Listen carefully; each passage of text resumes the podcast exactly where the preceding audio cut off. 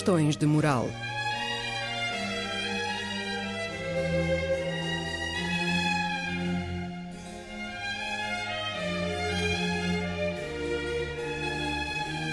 Escrito e apresentado por Joel Costa.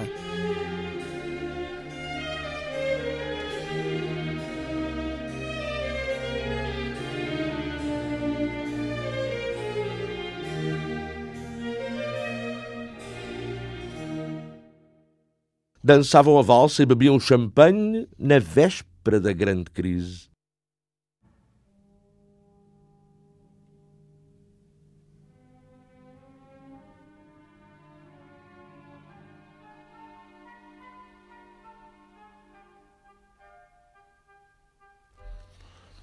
Viena, por volta de 1860.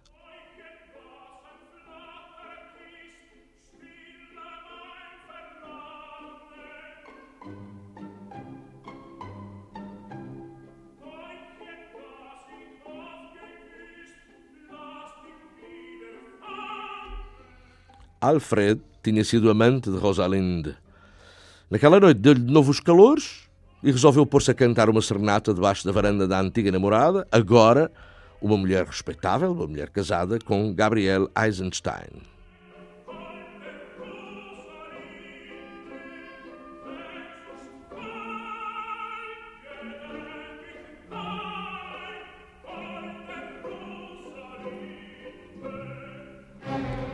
Adele é criada de Rosalinde e tem um convite arranjado pela irmã para aparecer numa festa de luxo em casa de Orlovsky, um príncipe russo. Só tem a que pedir à patroa uma dispensa de serviço para essa noite, a pretexto de visitar uma pessoa de família muito doente. Mas o pedido da Adela vem indeferido por Rosalinde.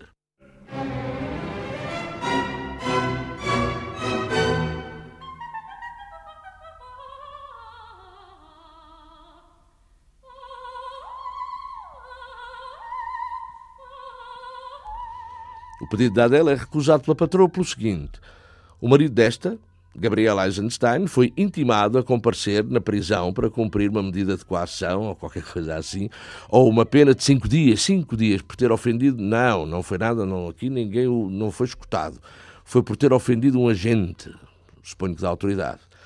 Nessa conformidade, Eisenstein é esperado na cadeia nessa noite mesma e Rosalinda precisa da presença da criada porque não pode ficar sozinha em casa.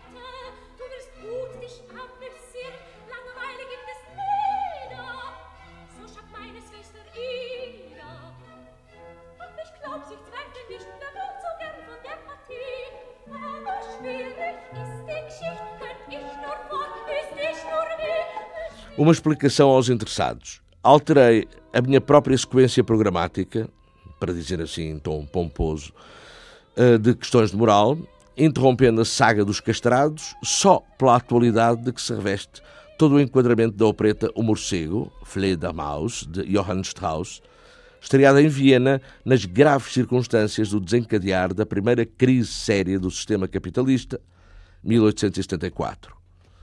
Foi essa a principal razão, e sendo a subalterna razão o facto de ser tradicional em alguns teatros de ópera apresentar um morcego nos espetáculos familiares de fim de ano. E como estamos justamente nessa quadra, olha, foi a oportunidade que achei para relembrar algumas coisas esquecidas que não se prendem especialmente com música, nem com os episódios da intriga da peça, e sim porque se fala de um assunto que muito de perto nos tocou no ano que agora finda.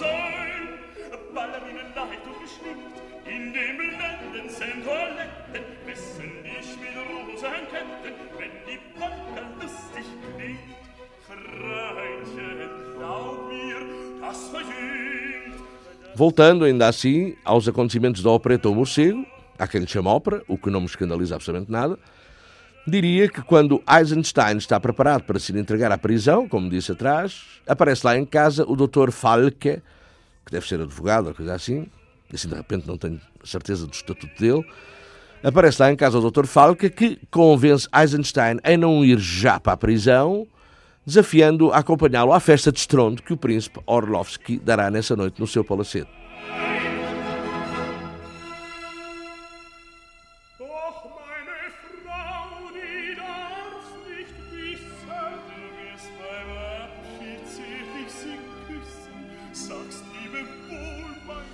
Einstein fica encantado com a ideia e, e resolve aceitá-la sem comunicar nada à mulher, à tal dona Rosalinde.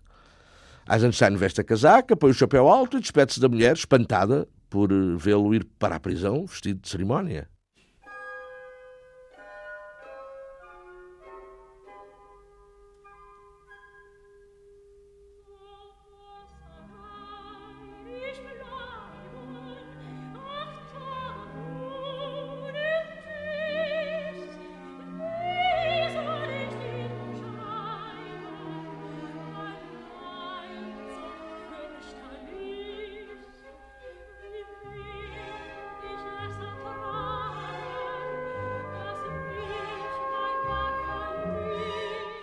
Como eu disse atrás, Die Fledermaus, ou Morcego, estreou em Viena em 1874, com um argumento que se reportava aos acontecimentos e ao ambiente da Viena da década anterior. Claro que a ópera, ao falar da dolce vita, da alegria e do champanhe que reinava na sociedade burguesa, mesmo às portas da dolorosa crise económica ou financeira, uma ópera que falava disso não agradou. Lembrava coisas tristes criticava a sociedade fútil e despreocupada e foi um fracasso completo.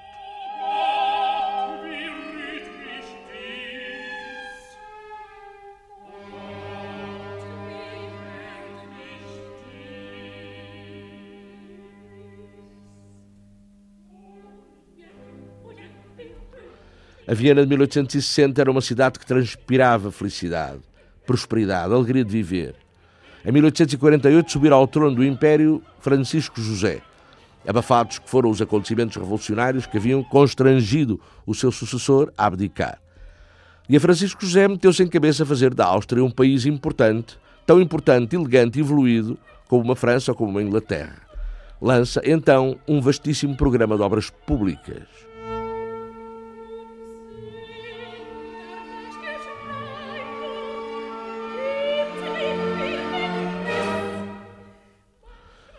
Manda deitar abaixo os edifícios da velha Viena Imperial e constrói, por assim dizer, uma nova cidade, planeada à maneira da Paris de Haussmann, dédalos de novas avenidas, a Ringstrasse, desenvolve-se o caminho de ferro, canaliza-se o Danúbio para evitar as cheias, constrói-se o primeiro hospital municipal, na sequência da organização de um sistema público de saúde, e por aí adiante e de tal maneira que, enquanto as obras decorriam, iam-se compondo e dançando valsas e polcas.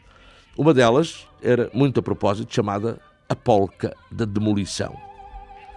É por essa época, 1869, que é inaugurado o edifício da ópera, da ópera, a Wiener Staatsoper, a ópera do Estado de Viena.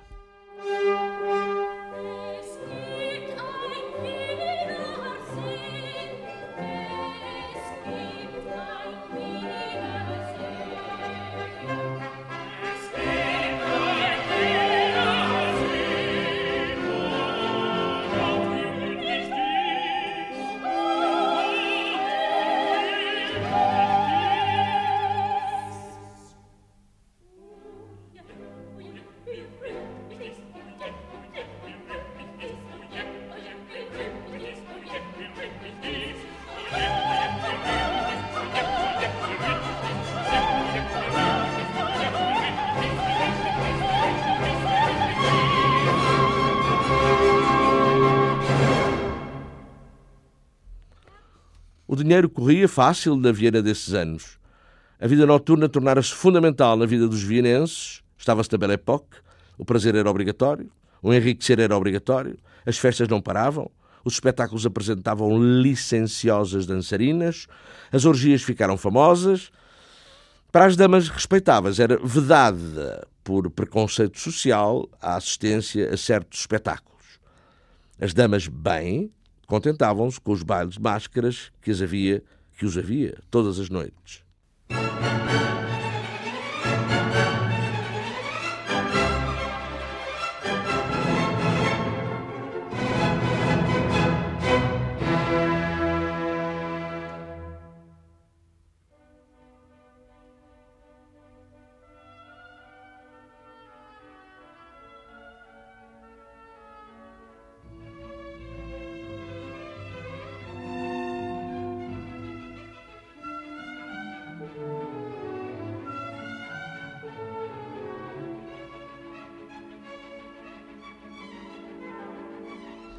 Há quem diga que os bailes de máscaras eram uma alegoria do espírito, do lugar e da época e da circunstância histórica da cidade. Os bailes de máscaras, num país essencialmente católico, prefiguravam os conceitos de moral inerentes a uma prosperidade que, do ponto de vista da moral dos costumes, eh, circulava resvés à indecência. Um homem e uma mulher mascarados num baile deixavam de ser eles próprios divertiam-se livremente como máscaras e regressavam no dia seguinte ao decoro e à respeitabilidade burguesas, cívica, à respeitabilidade cívica e, e moral, e já na pele de si mesmos, com a cara e com a roupa que lhes era própria, e todavia na expectativa da próxima oportunidade de voltarem a dedicar-se aos prazeres proibidos, proibidos pela sua real identidade.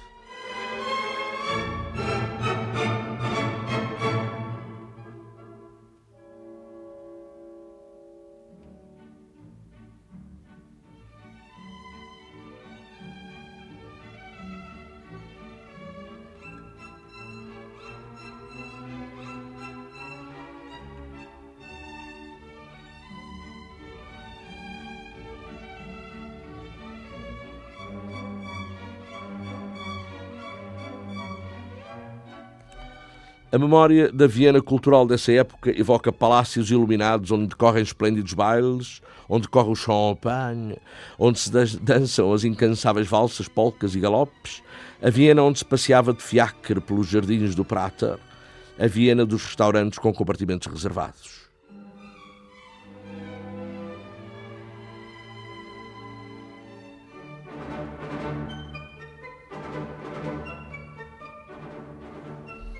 Era a Viena alcandurada rapidamente à modernidade, à prosperidade e à frívola despreocupação pelo sistema económico-financeiro liberal clássico. Ninguém sabia da existência de um fulano mal amanhado, mal encarado, chamado Karl Marx. As crises laborais ainda tardavam, os sindicatos nacionais tinham entrado em cena e os salários aumentavam. A ninguém passava pela cabeça que a fome lhes pudesse, pudesse um dia mais tarde, na década seguinte, bater à porta precisamente quando as características mais ou menos impiedosas e desumanas do liberalismo económico se fizessem sentir pela recusa de um humanitarismo que talvez fosse encargo do Estado e não de particulares ávidos de fazer fortuna, ávidos de bem-estar e de festas.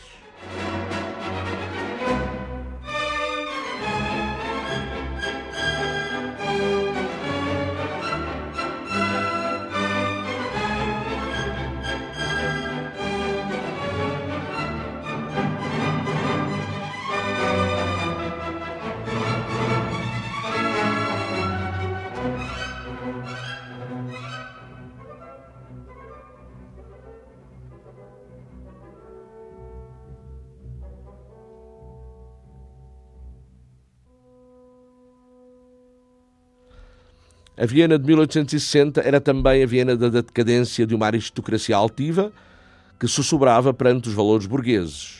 Muitos deles, diga-se, excelentes, não sejamos também fundamentalistas. Valores burgueses como o do liberalismo económico, como o da democracia, como o do constitucionalismo, como o da preponderância do cultural. Os títulos de nobreza, de resto, passaram a poder comprar-se com toda a facilidade.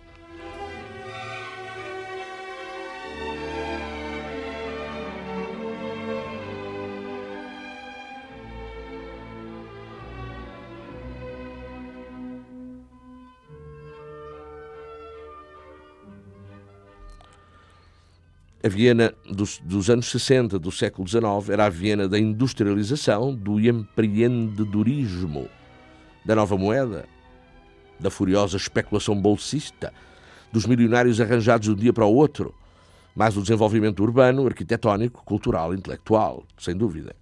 E tudo isso dançado ao som da valsa e da polca e regado a champanhe.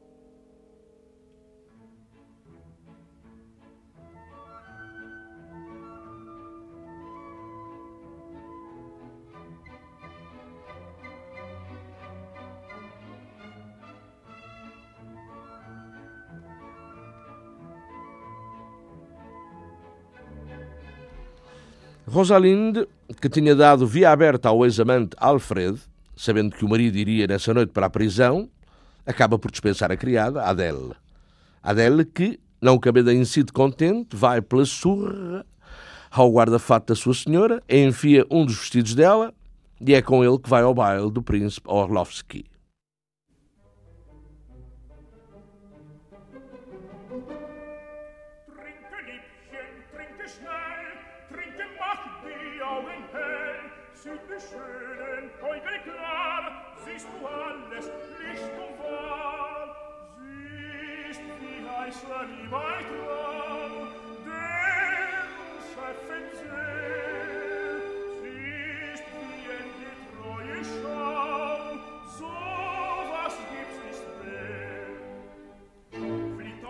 Alfred, o tal amante de Rosalind, aparece e, para se pôr à vontade, tira, tira a roupa, tira a sua roupa e veste o roupão de Eisenstein, veste o roupão do marido de Rosalind.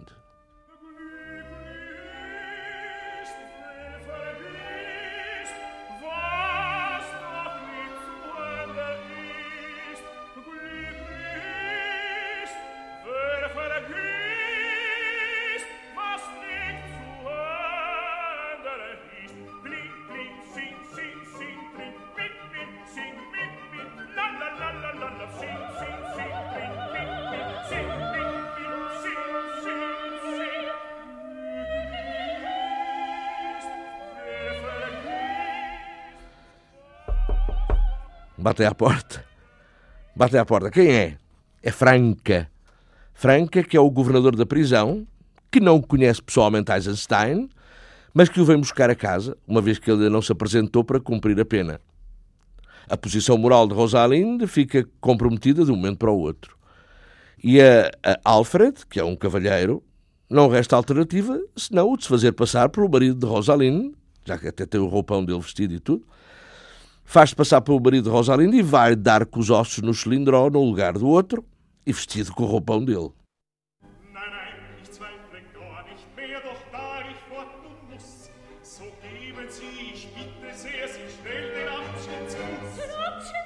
Den Abschiedskuss.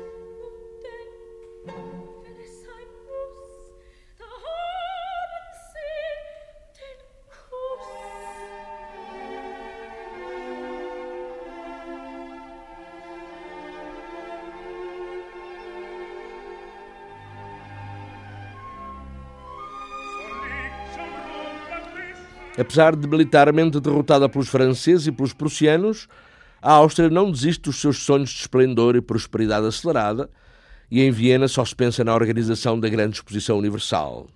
Que diabo? Viena não pode ser menos do que Londres ou Paris?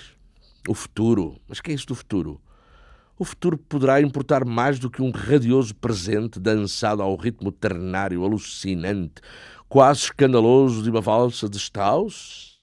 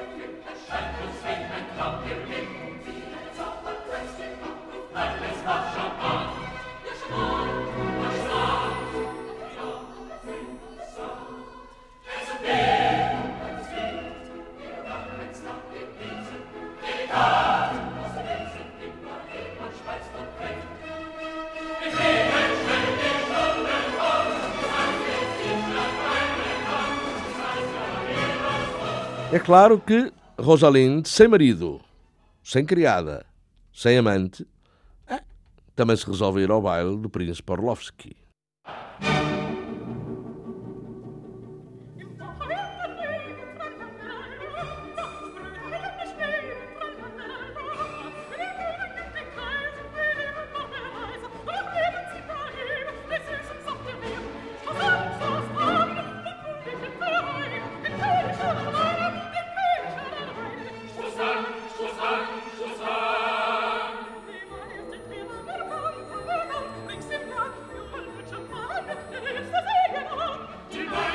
O champanhe, der König aller Wein, dizem eles, o rei dos vinhos.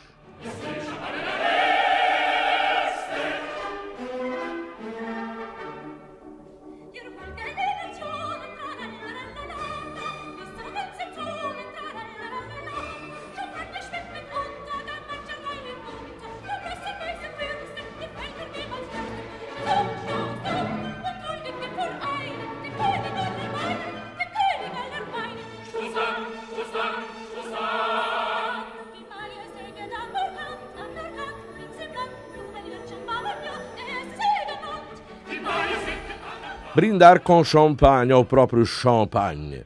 Proposta do próprio príncipe Orlovsky e também que cada um esteja e faça o que mais lhe apetecer.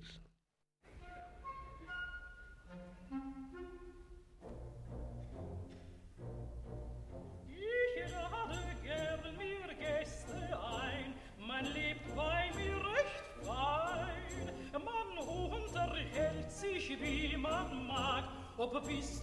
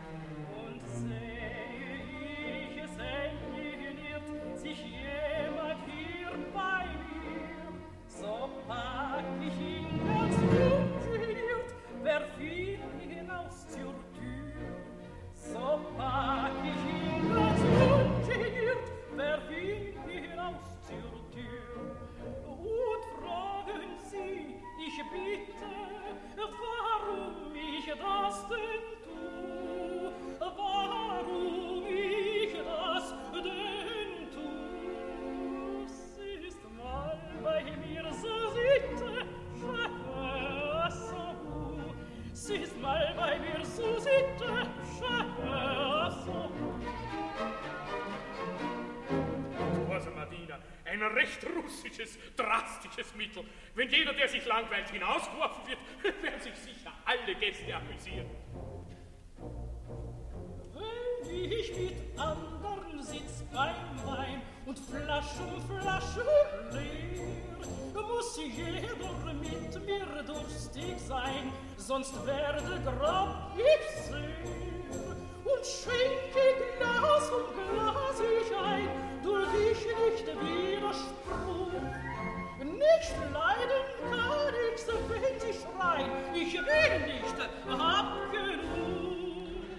E é claro que no baile do príncipe se vão encontrar todos, porém mascarados, de identidade confundida, cada um a fazer o seu papel na comédia de equívocos dessa noite. O Marquês Renard, o Cavaleiro Chagrin, a Adele a fazer o seu número, vestida de Rosalinde.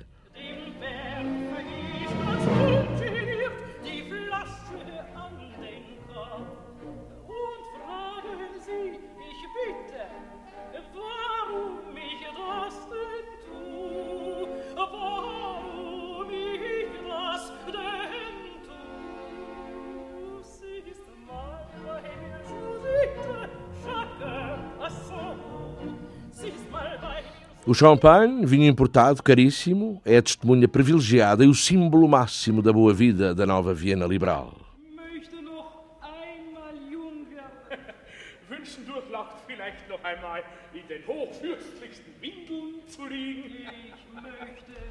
O champanhe, champagne, é também o símbolo do investimento até das mais modestas economias domésticas.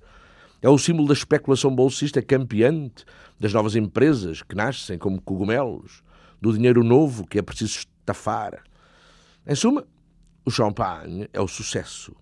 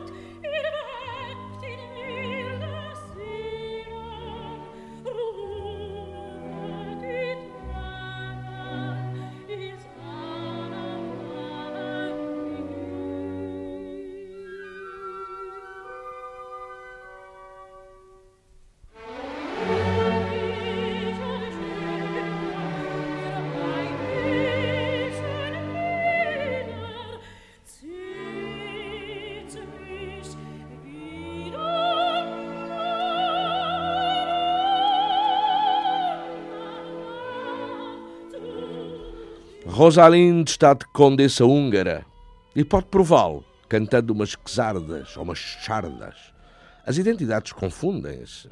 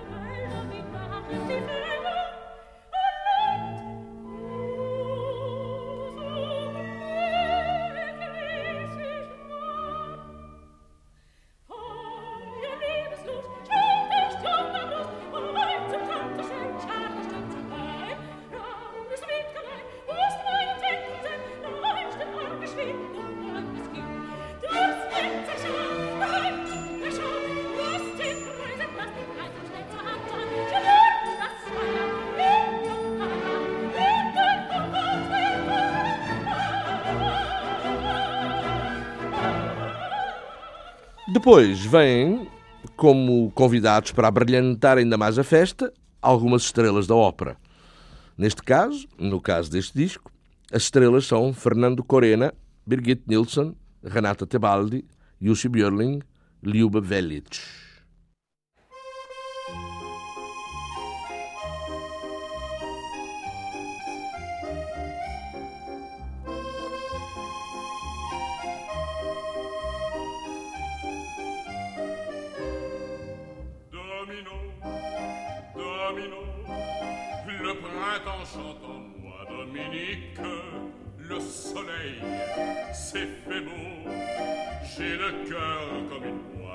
j'ai besoin de toi, de tes mains sur moi, de ton corps doux et chaud. J'ai envie d'être aimé domino. Méfie-toi, mon amour, je t'ai trop pardonné. J'ai perdu plus de nuits que tu m'en as donné. Bien plus d'heures à t'attendre qu'à te prendre sur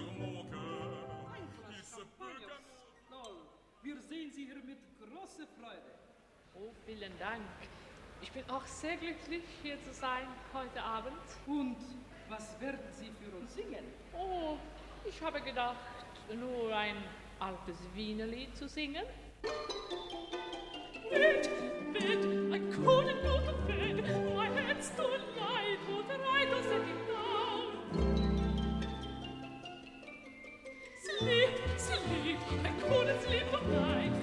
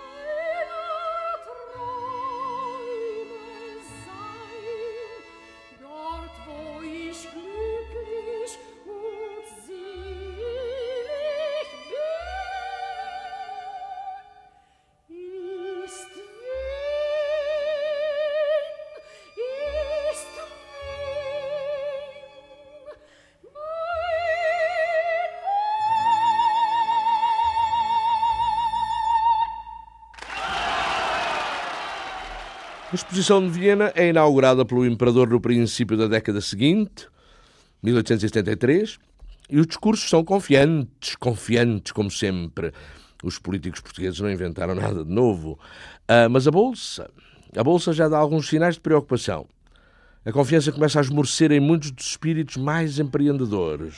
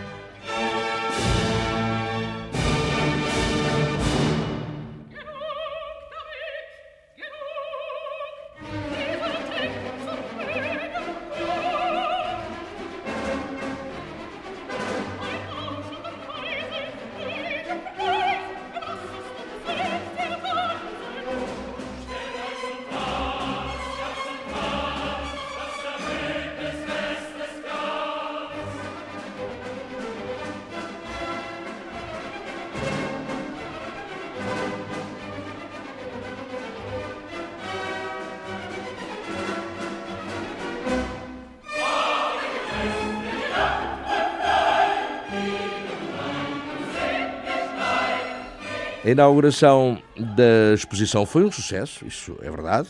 Até o chá da Pérsia lá foi, em todo o espalhafato oriental, acompanhado pelo respectivo harém e alguns eunucos, se calhar, castrados, agora voltando aos programas que eu tenho estado a dizer.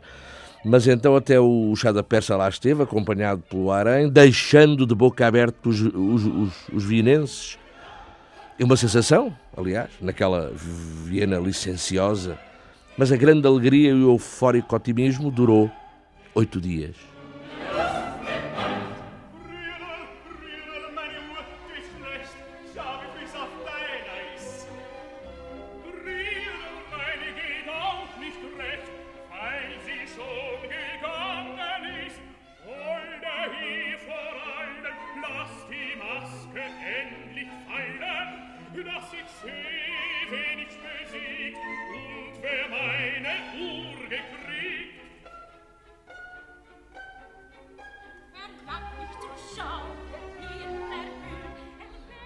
Oito, dia, oito dias depois de inaugurada a Exposição Universal de Viena, foi o crash da Bolsa.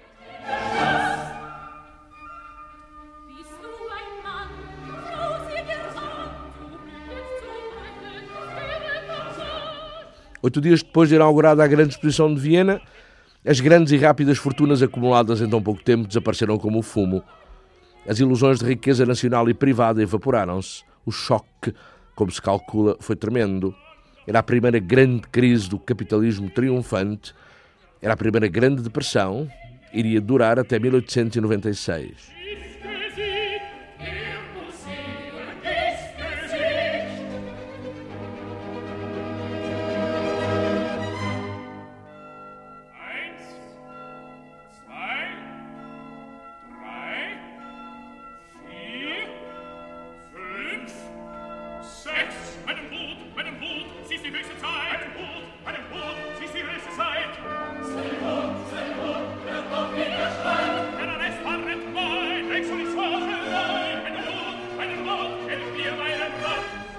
Entrar o novo século. A Belle Époque era passado. Um passado faustoso que passara demasiado depressa. Começa a decadência. A austro-húngara decadência. Desilusão e desespero de que a arte, a literatura, a música e a arquitetura desses tempos assumiram as formas em dissonâncias, em arritmias, em sensualidades desbragadas.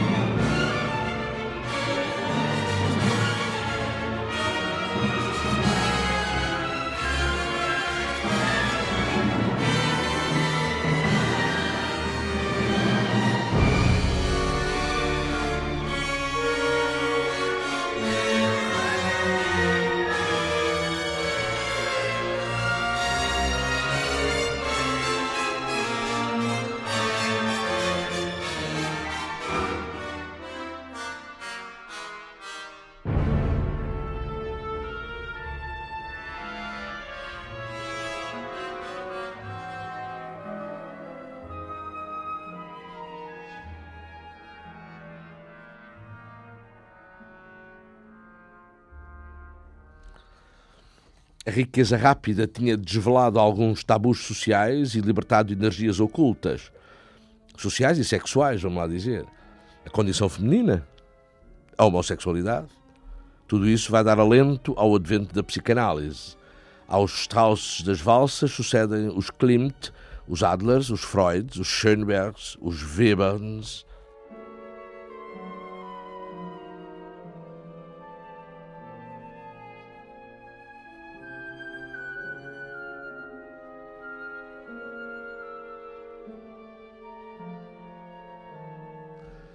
A lei liberal do mais forte deu em pantana, já se vê, com as pequenas empresas, as mais débeis, enquanto as mais sólidas se deram a racionalizações da produção.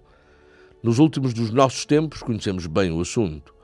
Na hora da primeira crise do capitalismo liberal, registra-se um princípio de imperialismo, o surto colonialista do século XIX. Era preciso, era preciso exportar capitais para evitar investimentos europeus que fariam cair os preços uma vez que a produção tenderia a aumentar.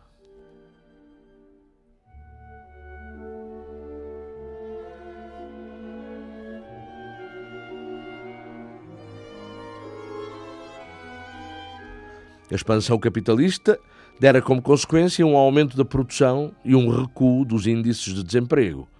Os salários aumentaram, os lucros cresceram desabaladamente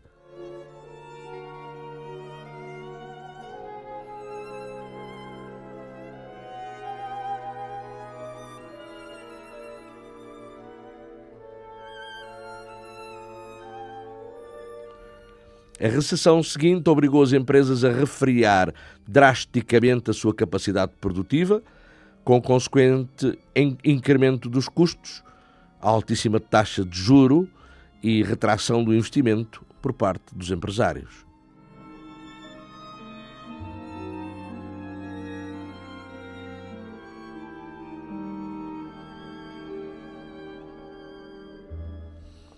Com a queda do investimento, está-se mesmo a ver, a grande massa dos assalariados industriais é despedida. Por consequência, o poder de compra da população média diminui consideravelmente. Empréstimos bancários, é isso é que era bom. O que é preciso é restringir ao máximo tudo o que represente custos de produção.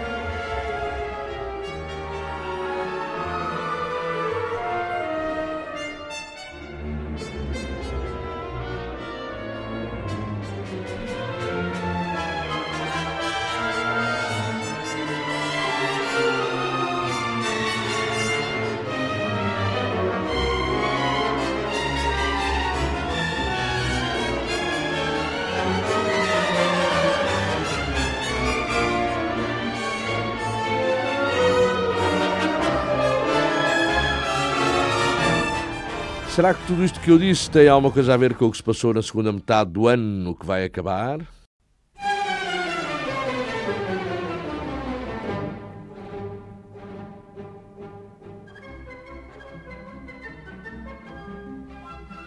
Os preços baixavam aflitivamente, ainda estou a falar da Viena de 1873-74. Os preços baixavam aflitivamente e, com, como os preços baixavam, havia sempre quem comprasse à grande à austríaca o que dá como resultado o esgotamento dos estoques de produção, que por seu turno dá como resultado a tendência de subida dos preços, daí resultando também alguma retoma de confiança de empresários e investidores.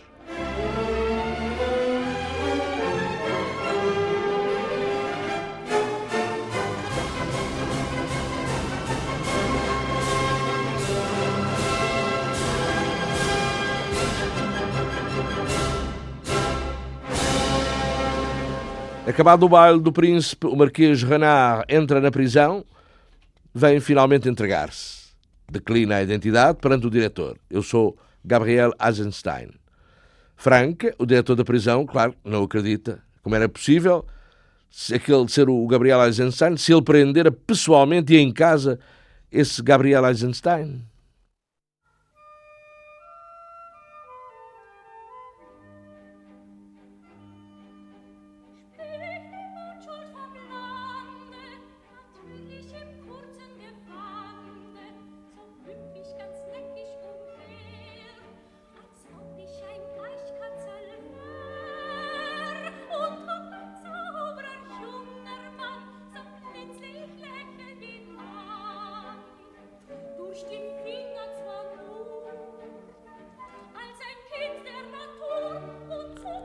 Entretanto, Rosalinde, saída do baile do, do, do príncipe, foi direitinha à prisão para advertir o amante, Alfred, da iminente chegada do marido, o verdadeiro Eisenstein.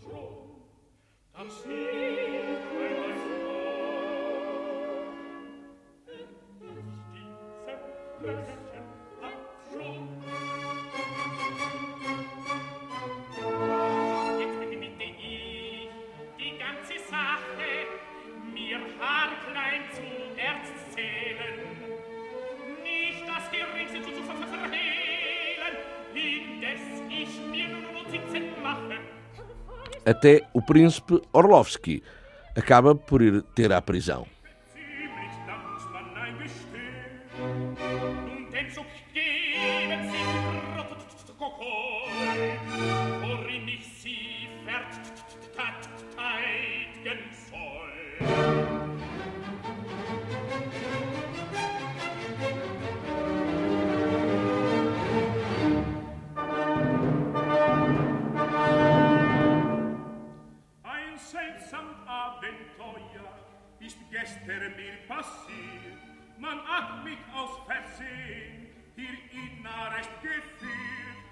Numa primeira fase, Eisenstein rebenta de ciúmes ao compreender a trama.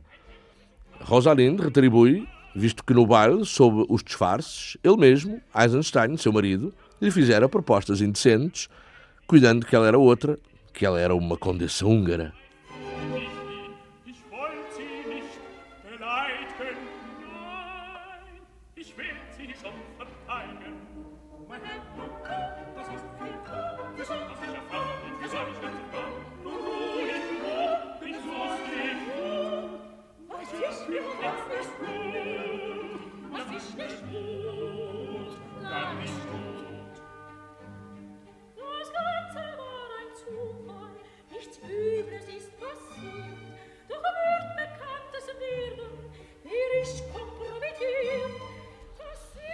Eisenstein pede perdão e tudo acaba em bem, coisa que não acontecia às fortunas rápidas da prosperidade liberal da burguesia vienense. E por fim todos concluem que aquela confusão foi devida a uma só coisa: o champanhe.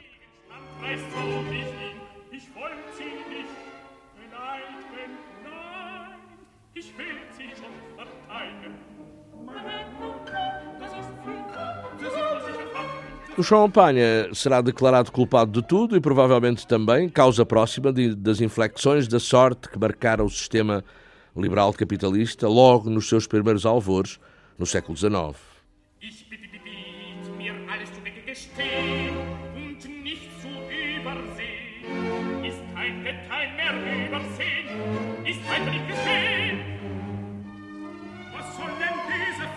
E o capitalismo concorrencial vai experimentar também ele, como as personagens de O Morcego, um disfarce.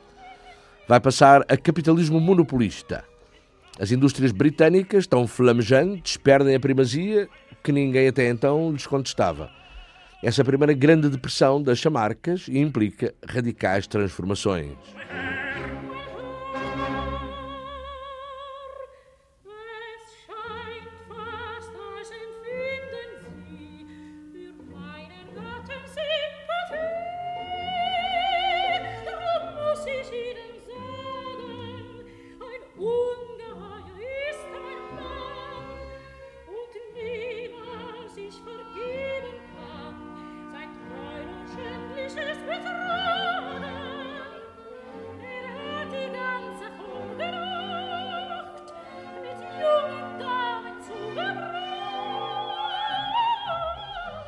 As desgraças não ficavam por aí. As sequelas de quanto sucedera na magnífica Belle Époque e no grande baile do príncipe Orlovsky que fora a ascensão burguesa liberal na Áustria, foram, tão bem que mal, disfarçadas, essas desgraças, mas ressurgiriam anos mais tarde, em 1914, na tragédia horripilante que viria a ser a Primeira Guerra Mundial.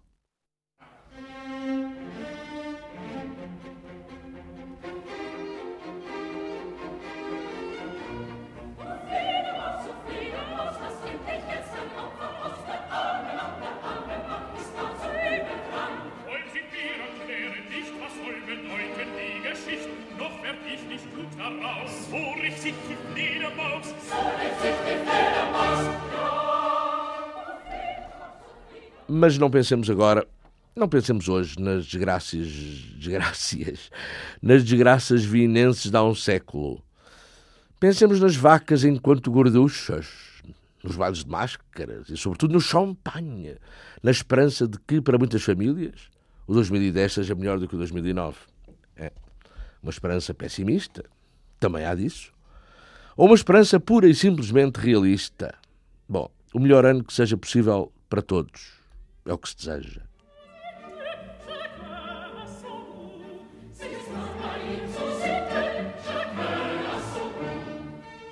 Rosalinde, vergib deinem treuen Gabriel. Du siehst, nur der Champagner war an allem schuld. Champagner verschuldet, was wurde Gulden,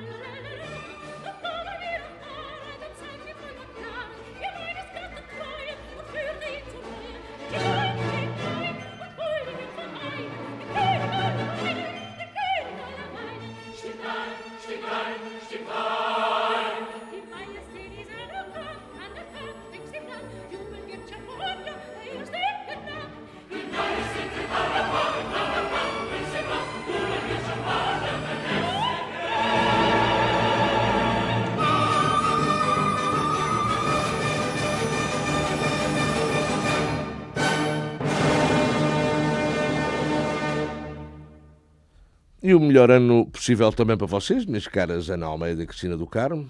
E já agora um bom ano também para mim. Não? Eu é que sei. O que é que custa? Para a semana retomaremos o curso da conversa sobre as vidas dos preciosos castrados dos séculos XVII e XVIII. Vidas tão postas a salvo das crises económicas e financeiras mundiais, mas numa época em que já eram nascidos os homens que as teorizaram. Então, minhas senhoras, este champanhe, champanhe, o quê? Vinho branco com gasosa? Mas isto é crise ou quê?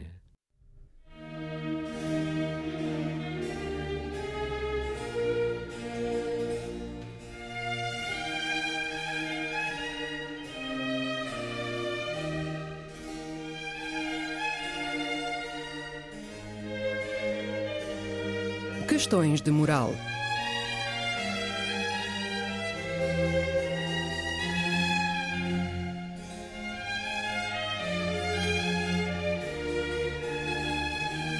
Escrito e apresentado por Joel Costa.